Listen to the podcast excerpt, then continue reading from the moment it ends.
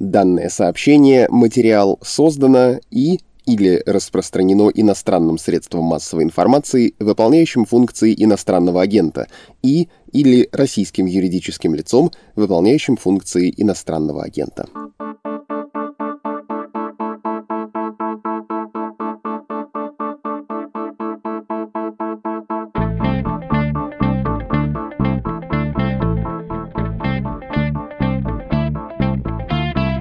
С вами подкаст «Что случилось?» Он о новостях, которые долго остаются важными. Пять дней в неделю у микрофона Владислав Горин. По субботам приходит очередь Андрея Перцева и Константина Гаазы и их выпуска российской политики.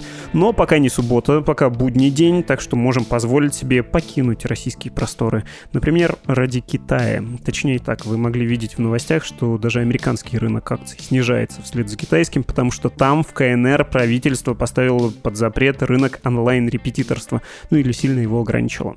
И это вообще-то интересная вещь, потому что правительство Китая начало борьбу с частными уроками, в том числе с частными школами, и это, во-первых, связано с политикой повышения рождаемости, не очень понятно почему, и, во-вторых, с местным пониманием социальной справедливости. Тоже ясно не стало, да? Но любопытно же узнать, что все это значит. Если так, то присоединяйтесь к разговору с китаистом Александром Габуевым, он ждет нас по ту сторону вот этих трех аккордов.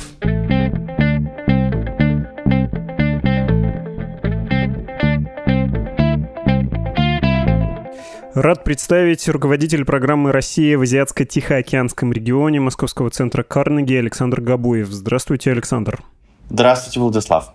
Давайте поговорим о китайском рынке репетиторов и рискну пообещать еще о том, как борьба с ним связана с многовековыми конфуцианскими традициями образования в Китае и со своеобразным пониманием того, как надо делать карьеру, а заодно, как все это связано с рождаемостью, которая, по мнению партии правительства Китая, один из главных вызовов ближайшего времени, ее нужно увеличивать. Кстати, у нас на эту тему был очень любопытный подкаст 31 мая, он называется «Раньше китайское правительство правительство сдерживало рождаемость, и теперь наоборот хочет, чтобы в семьях было по три ребенка, и, похоже, Китаю это под силу.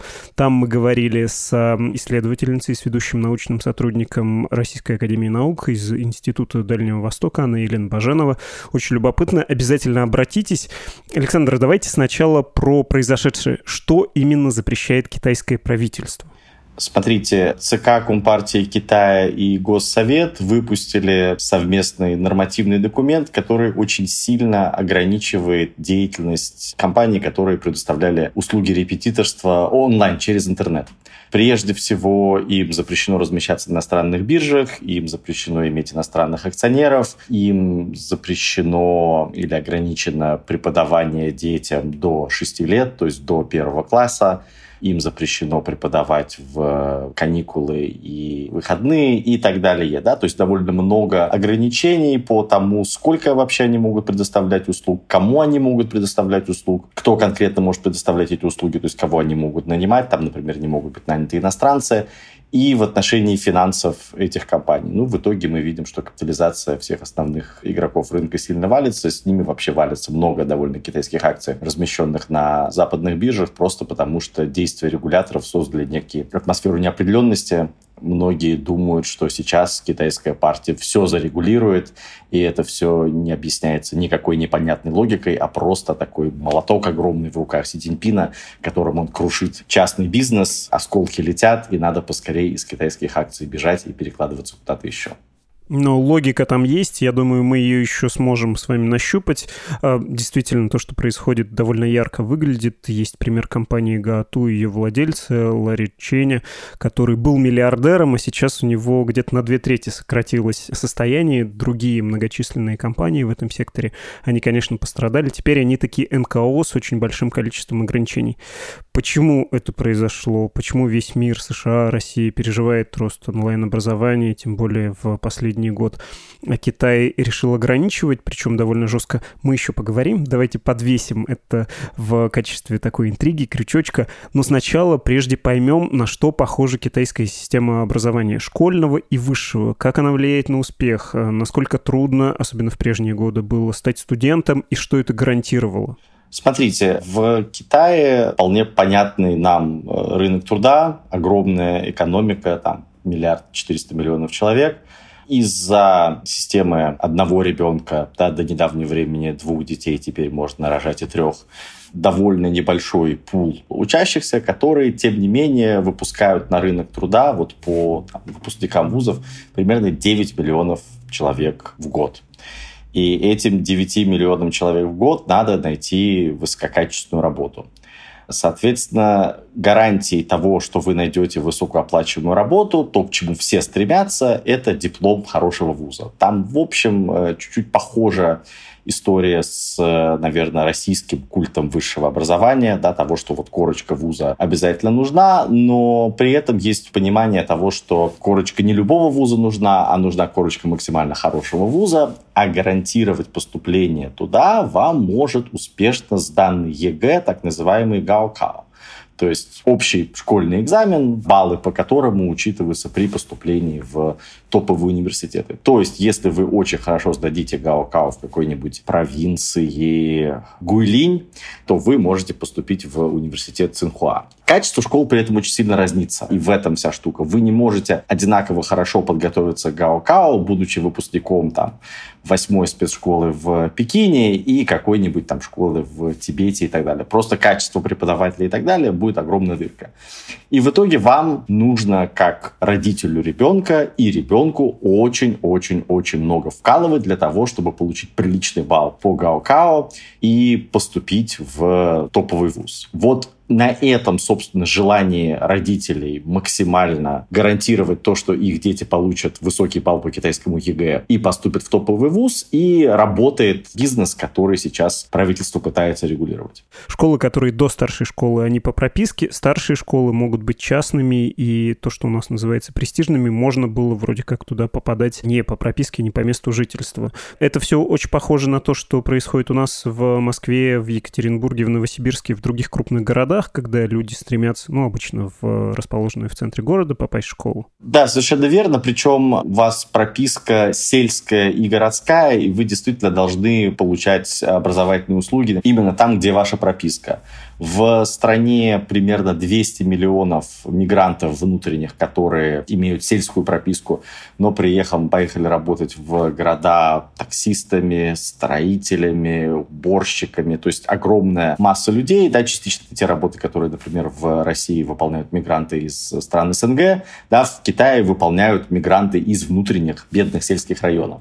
Их дети либо остаются там с дедушками и бабушками на месте и получают образование по месту жительства, либо через какие-то мутные схемы попадают в легальные школы либо вот еще 10 лет назад в там, Пекине и крупных городах был довольно большой рынок нелегального образования, средняя школа и началка, куда люди сдавали своих детей. Те там могли получить либо сертификат какой-то пекинской школы, либо сертификат своей местной школы по прописке, но получали образование, живя вместе с родителями в том городе, где у них работа.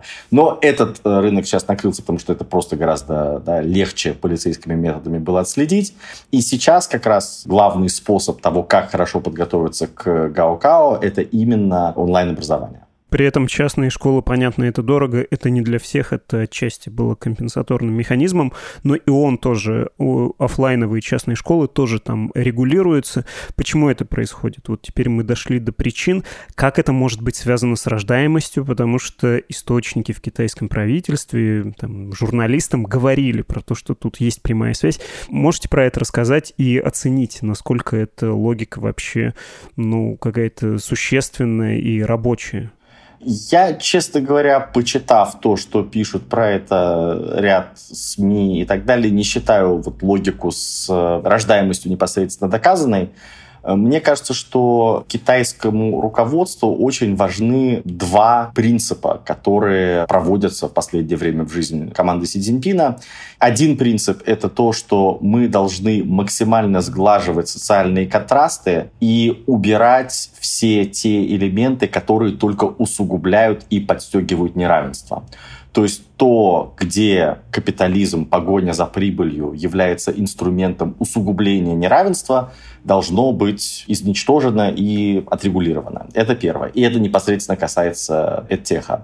Второй принцип – это то, что мы должны подготовить свою рабочую силу, да, сокращающуюся и так далее. Было бы хорошо ее увеличить, но, конечно же, здесь главное – это именно стимулы на рождение новых детей, более доступное образование. И здесь вот чуть-чуть есть мостик между нынешними инициативами и тем, что детей рожать просто слишком дорого, да, значит, надо снизить, во-первых, стоимость того, сколько вам будет обходиться ребенок, особенно третий, да, и, во-вторых, дать какие-то материальные стимулы за рождение дополнительных детей. Но здесь очень важно, чтобы те, кто выходят на рынок труда, получали адекватные навыки с учетом трансформации экономики. То есть, смотрите, если раньше у нас все люди, которые попадали в школы, попадали в университеты, стремились получить престижный диплом, потому что самую большую зарплату в Китае получает именно белый воротничок. То есть те, кто работают не руками, а головой, имеют довольно хорошие перспективы значит, стать средним классом. Те, кому не повезло, те, у кого нет университетского диплома или плохой университетский диплом и так далее, становятся, соответственно, синими воротничками. Сейчас синие воротнички находятся под большой угрозой автоматизации промышленности. То есть вот эти вот работы, во-первых, вымываются в Юго-Восточную Азию, в Индию, в Африку, другие страны, где по-прежнему дешевые рабочие руки – в самом Китае рабочая сила автоматизируется. То есть, например, за первое полугодие 2021 Китай собрал на 70 почти процентов больше промышленных роботов, чем собирал в 2020 году. Да? То есть автоматизация производства просто размывает рынок труда для людей с э, менее качественным образованием.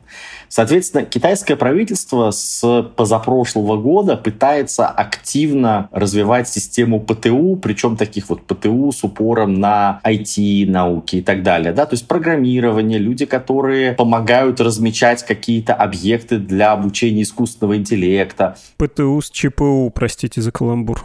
Да, low skill labor в сфере IT и в том, что является востребованными по-прежнему профессиями людей в ситуации четвертой промышленной революции, но не на высшем уровне, да, не в высшем сегменте, а в среднем и низшем сегменте.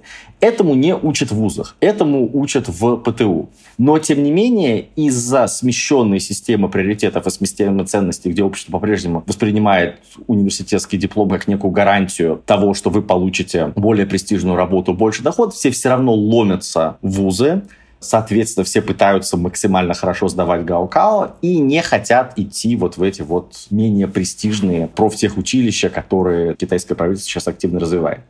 Последний здесь элемент важный, да, то есть вот регулирование этеха позволяет вам немножко сбить систему приоритетов и сказать людям, ребята, вам не нужно ломиться вот туда вот любой ценой, это сейчас будет делать сложнее и так далее, а вот идите еще и в профтехучилище, совершенно не обязательно ломать голову, пытаясь поступить в пекинский, джитянский или университет Цинхуа. Третья вещь тоже очень важная. Это тот социальный климат, который создает вот эта вот гонка за поступлением в престижный вуз и значит, сдачей ЕГЭ на максимальный балл то, что китайское правительство запретило преподавать дошкольникам, да, запретило преподавание по выходным и так далее, отвечает на, в общем, довольно простой запрос общества, потому что реально детей, начиная с двух, с трех лет, сажают перед экраном, и заставляют учиться, потому что это единственная лестница, доступная для многих родителей, и их представление о том, что вот дети смогут многого добиться, если они начнут вкалывать перед экраном вот с такого вот раннего возраста. Это абсолютно лишает детей детства, приводит ну, к понятным довольно тяжелым психологическим травмам и создает очень нездоровую атмосферу вот в этой вот подростковой группе. Там очень высокое количество суицидов, очень высокое количество там, дальнейших психологических заболеваний, которые в целом потом э, общество. И, конечно же, вот сбить этот накал капиталистического соревнования и попробовать построить более гармоничное общество, да, выражаясь китайским партийным сленгом, это тоже одна из задач, которую вот регуляторы пытаются таким способом решить. Про рождаемость я все-таки разверну. То, что я встречал, объяснялось примерно следующим образом. Логика, если родители много инвестируют в одного ребенка, много в него вкладывают, значит, они не будут заводить второго, а нам надо, чтобы было 2-3, чтобы поток рабочей силы немножко подувеличился. Надо сбалансировать демографическую картину. Это вы отмели, считаете неважным. Хорошо, все остальные три пункта поняли, зафиксировали неравенство. И к нему вот я бы еще вернулся. Второе, адекватное качество рабочей силы. Не надо много белых воротничков, надо, чтобы и были люди, которые синие воротнички носят. Социальный климат. Э, китайские дети, это есть исследование мировое, очень нервные, у них большой стресс. Э, российские дети, кстати, по мировым меркам тоже довольно нервные. У нас очень такая конкурентная школа, по правде говоря. Но это не очень здорово и, наверное, не очень нужно. Про социальное неравенство. Я все-таки не очень понимаю, как оно устраняется. У меня, конечно, образование историческое. Я помню, что в те давние времена, когда мне преподавали, там шел рассказ про конфуцианскую систему экзаменов, которая была ловко встроена в коллективистскую систему Китая. Действовала она даже не века, а тысячелетия до нашей эры, там веке во втором как минимум появилась, и на европейские деньги это вообще звучит фантастически.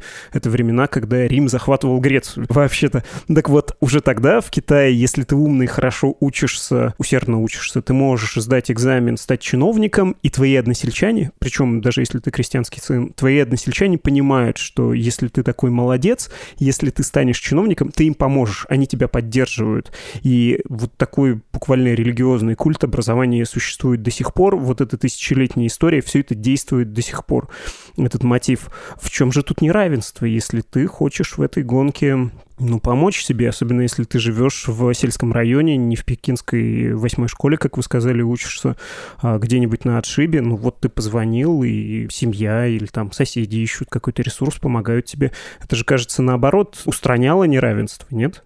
Смотрите, у вас повышаются шансы тех, у кого есть деньги заплатить за подобное образование да, потому что качество школы на месте где-нибудь, опять-таки, в, не знаю, Гуйлине, в сельской Юнане и так далее, не сравнимо с качествами школ в там, Дельте, Янзы или где-то еще. Соответственно, вам очень много нужно в это вкладываться. И здесь, чем больше вы денег потратите, как многим кажется, тем больше гарантия того, что у вас ребенок хорошо сдаст ЕГЭ. Соответственно, эта фишка доступна только людям, либо которые больше зарабатывают, то есть более богатым, либо тем, кто залезает ради этого в кредиты, занимает у родственников односельчан, идет вот во всякие разные схемы получения денег для того, чтобы оплатить эти услуги. И во многом это становится абсолютно иррациональным движением да, в сторону того, что вот как можно больше вложить в ребенка как в актив неравенство здесь особо не устраняется. Они пытаются сейчас поработать с реформой системы Гаокао. С одной стороны, у вас должна быть полная меритократия, да, чтобы люди из любого региона поступали абсолютно одинаково в любой вуз. С другой стороны, известно, что система Гаокао так работает на бумаге. На самом деле там довольно много внутренней коррупции, которую они тоже стараются убрать. С третьей стороны, обсуждается система, возможно, какого-то квотирования да, людей из сельской местности с сельскими прописками и так далее. Это не affirmative action, но это что-то, чтобы сделать, во-первых, и классы людей, которые учатся немножко более разнообразными, а во-вторых, немножко просто снизить давление на самих учеников и снизить вот эту вот гонку для того, чтобы сдать очень высокие баллы. Какие плоды это все может принести, насколько это находит понимание у людей? Потому что я понимаю, насколько неразумными аналогии бывают между нами и Китаем, но здесь, кажется, это уместно. Если ты живешь в индустриальном обществе, ты уже не крестьянин, у которого дети, они, знаете, как полевые цветы, мелкие, много, и пестрота, она от букета. У тебя все-таки один городской цветочек. Ты его с женой, с бабушкой, дедушкой, там, со всеми вместе пестуешь. Ты в него инвестируешь время. И вот если мне правительство говорит, нет уж ты, пожалуйста, давай не одного, а двух-трех, а в этого поменьше вкладывай, я сделаю что-нибудь такое, чтобы обхитрить правительство правительства или как-то с ним не согласиться проголосовать э, рублем или юанем. Ну и вторая стихия — это вот то, о чем я говорил, многовековая, ну и вы подтвердили, многовековая привычка учиться очень нервно, нервозно, напряженно идти к более высокой цели, чем просто сделать своего сына или дочь работником, пусть и высококвалифицированным. Находит ли это понимание в китайском обществе? Понимают ли они, что это да, справедливо, так и надо? Или они будут стараться саботировать все это? У нас нет пока что объективных данных, потому что регулирование свежее. У нас есть какие-то отдельные родители, которых цитируют журналисты в своих материалах, и явно некие цифры, на которые опирается китайское руководство при принятии подобных решений. Соцопросы сейчас в Китае делать сложно, тем более, которые бы показали, что, возможно, политика партии и правительства не встречает понимания у народа населения. Поэтому здесь мы, в общем, скорее находимся в сфере неких логических рассуждений, чем в сфере опоры на точные данные. Главная проблема здесь в том, что меры по регулированию вот этого сектора, они обрубают возможность подготовить своего ребенка максимально, да, но при этом пока что еще вот весь контур, который китайское правительство пытается построить, сказав, что вам не надо так сильно бежать за супер высокими результатами значит, экзамена в ущерб абсолютно всему. Думайте о том, делаете вы это в кредит, делаете вы это значит, на свои средства, сколько вы на это тратите. Думайте о том, сколько ваш ребенок проводит в играх со сверстниками, чтении, нормальном развитии или проводит, значит, замыкаясь в себе и занимаясь исключительно подготовкой к экзамену. Здесь пока что китайское правительство не смогло создать такую вот скандинавскую модель, которая в любом случае человека, который бы не был настроен на то, чтобы распихивать всех локтями в движении вверх, оно бы давало ему более-менее понятный, предсказуемый путь к продуктивной, счастливой, да, относительно обеспеченной жизни. Пока что контрастов очень много, и вот эта вот перестройка экономики с оспорой на потребление, на производство добавленной стоимости именно через знание, образование, в том числе как на там, самом верхнем уровне, не знаю, фундаментальные прорывные исследования, так и на среднем и более низком уровне люди, которые помогают искусственному алгоритму учиться, размечая какие-нибудь картинки, да, и там говорят, что это вот такой зверь, а это секой зверь. Этого пока нету. Поэтому в моменте у родителей отняли или отнимают понятный им инструмент, им обещают то, что вот вся система через какое-то время исправится, но темп изменений недостаточно быстро достигает их ожиданий. Поэтому здесь вот пока что из того, что слышно, есть некоторое разочарование, дезориентация, непонимание того, как это будет работать дальше. Но опять-таки мы находимся вот буквально в первых нескольких неделях э, этого эксперимента, поэтому посмотрим, как это все будет работать на практике. Чуть не забыл, мы с вами не обсудили точку зрения, я ее встречал, идеологическую трактовку, что вот, мол, Компартия этими действиями хочет вернуть себе чуть был не утраченный контроль над воспитанием и образованием. Это важный социализирующий процесс, социализирующий институт. Он выходит из-под контроля, когда там появляются частники, тем более какие-нибудь иностранные, пусть их э, доля на рынке была, в общем, ничтожна. Насколько важен этот фактор, мы его не обсуждали, и вот так умозрительно, кажется, не особенно важен, но вдруг, вдруг я ошибаюсь. Я думаю, что иностранное влияние важно, и недаром им запрещено делать IPO на иностранных биржах, недаром запрещено привлекать э, иностранных акционеров, недаром запрещено привлекать иностранных преподавателей. Это действительно борьба с потенциальным духовным загрязнением. Непонятно, какие ценности будут продвигать нам компании с участием иностранных инвесторов или иностранцы. Да, лучше здесь перебдеть, чем недобдеть, поэтому запретим сразу. Да, мера вряд ли сильно прагматичная, но тем не менее здесь здесь скорее работает политика, чем забота о психологическом здоровье общества. Так что идеологические функции в этом запрете, безусловно, есть. Я думаю, что правительству проще немножко так вот туго набрать повод сразу и потом уже думать, как частников регулировать так, чтобы и идеологические задачи выполнялись, и в то же время народ был креативный, да, этот креатив не был задушен, и при этом вот этот вот некий психологический климат в китайском обществе был более здоровый, а не настолько высококонкурентный и такой людоедский, каким он является сейчас. Но опять-таки эта задача комплексная, и к сожалению, для китайских властей решить ее просто драконовскими мерами по ЭТЭХу невозможно. Вам нужно сразу по довольно широкому комплексу вопросов двигаться очень быстро, и это не всегда будет получаться. Не говоря о методах, но говоря о целях, вам-то кажется цель вообще благородной? Вы упоминали скандинавскую систему образования. Ну, чтобы у тебя родители и школьники были спокойны, как в Скандинавии, у тебя и общество должно быть скандинавским, а китайское общество даже не поколение прошло, меньше одного поколения. Родители нынешних школьников школьников и их родители помнят что-то сравнимое в России, не знаю, с 30-ми годами, да, бешеная урбанизация, бешеный совершенно контраст между городом и деревней, и вот уж тебе действительно надо изо всех сил как-то пытаться встроиться в это общество, чтобы не остаться на рисовом поле где-нибудь в глуши за предельно небольшое количество денег работать. Китайское общество уже готово, ну то есть надо ему предлагать эти сценарии, или пока условия все-таки еще недостаточно благополучные? Там есть еще один важный фактор, то, что у вас в любом случае темпы роста пирога падают по объективным причинам. У вас китайская экономика была размером с э, iPhone еще там 30 лет назад. Сейчас это огромная плазменная панель, поэтому в абсолютных величинах, да, темпы роста, которые она будет демонстрировать, но сейчас немножко исчерпается эффект пандемии, да, вот там те 9%, которые могут получить по итогам этого года, это все-таки аномалия, да, они спустятся к росту около 5%. В абсолютных величинах это много, в относительных величинах это все-таки гораздо меньше, чем когда экономика росла на 10% каждый год в течение почти двух десятилетий.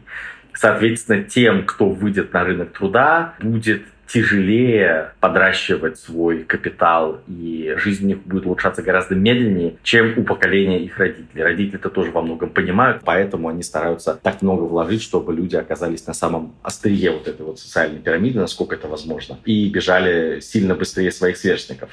Конечно, так быстро построить какое-то скандинавское общество не получится, ну и китайская партия не собирается строить прям скандинавское общество. Там не будет никакой демократии, да, там все-таки это будет довольно большая страна, довольно жестко регулируемая. Вопрос в том, чтобы постараться сгладить социальные контрасты, которые сейчас достигли очень критических величин и являются очень важным фактором неустойчивости в обществе.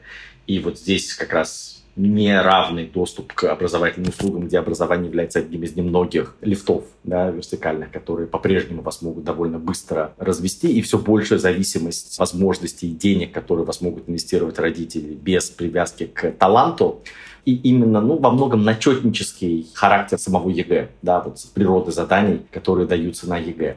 Все это, конечно же, ведет к некой да, более нестабильной модели, и здесь вот китайские регуляторы пытаются все это взять под контроль. Другой вопрос, что это сложно, потому что это органически развивалось предыдущие 30 лет без особого вмешательства государства, да, и теперь вы хотите сразу все отрегулировать, по единому некому плану. Это сложно. Да? Что-то получается регулировать проще, что-то получается делать менее быстро. Плюс, опять-таки, у вас приходят партийные идеологи, люди, которые обеспокоены вопросами контроля, и говорят, а вы еще учтите, что вам надо не только значит, рабочую силу качественную сделать или там счастливых детей, а еще, что, чтобы они все были патриотами, верными коммунистами и лояльными товарищу Си и остальным. Да? Эти задачи не всегда бьются между собой.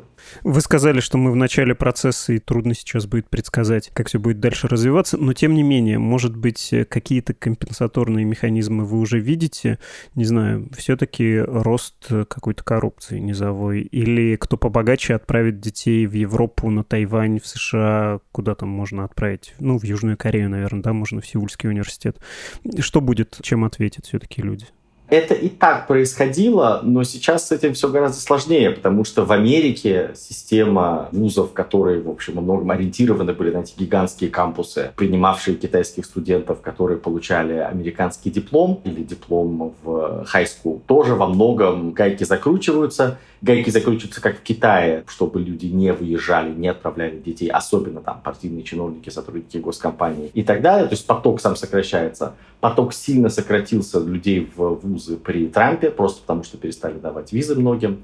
И здесь, в общем, китайские родители сталкиваются с ситуацией, где они бы и рады детей куда-то отправить за рубеж, но за рубежом их не так охотно ждут, как это было еще там 5-10 лет назад. Поэтому здесь им приходится изыскивать ресурсы какие-то внутри, возможно заниматься в рамках той системы, которая предлагается, потому что, да, пусть она усечена, но тем не менее у вас довольно много возможностей для того, чтобы использовать весь технологический потенциал теха для того, чтобы ваша чада значит, знала больше, лучше и так далее.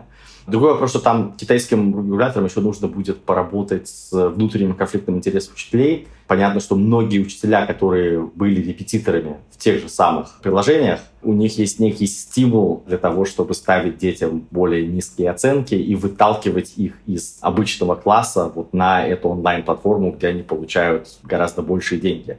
То есть здесь нужно еще жестко поставить китайские стены между учителями, которые работают в школе и должны получать большие зарплаты, и теми, кто являются значит, сторонними репетиторами, потому что это были всегда разные люди, и конфликт интересов здесь был бы устранен. Понятно. Спасибо большое. Сложный, интересный процесс. Еще, наверное, за ним последим. Вдруг это приведет к чему-то еще более интересному, чем сейчас. Спасибо за объяснение. Александр Габуев, китаист. Спасибо большое. Хорошего дня.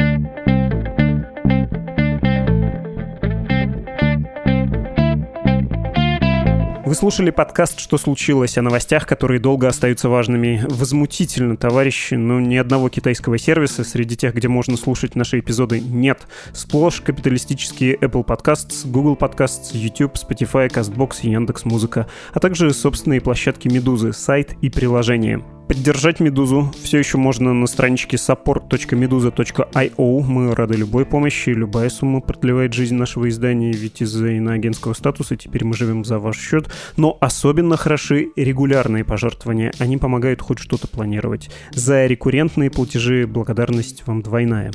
Ваши мысли и чувства, выраженные в словах, ждем по адресу подкаст собакамедуза.io. Что случилось, это Владислав Горин, то есть я, редактор Наташа Кондрашова. Ей, кстати, не нравится, когда говорят Наталья, так что я не понебратствую.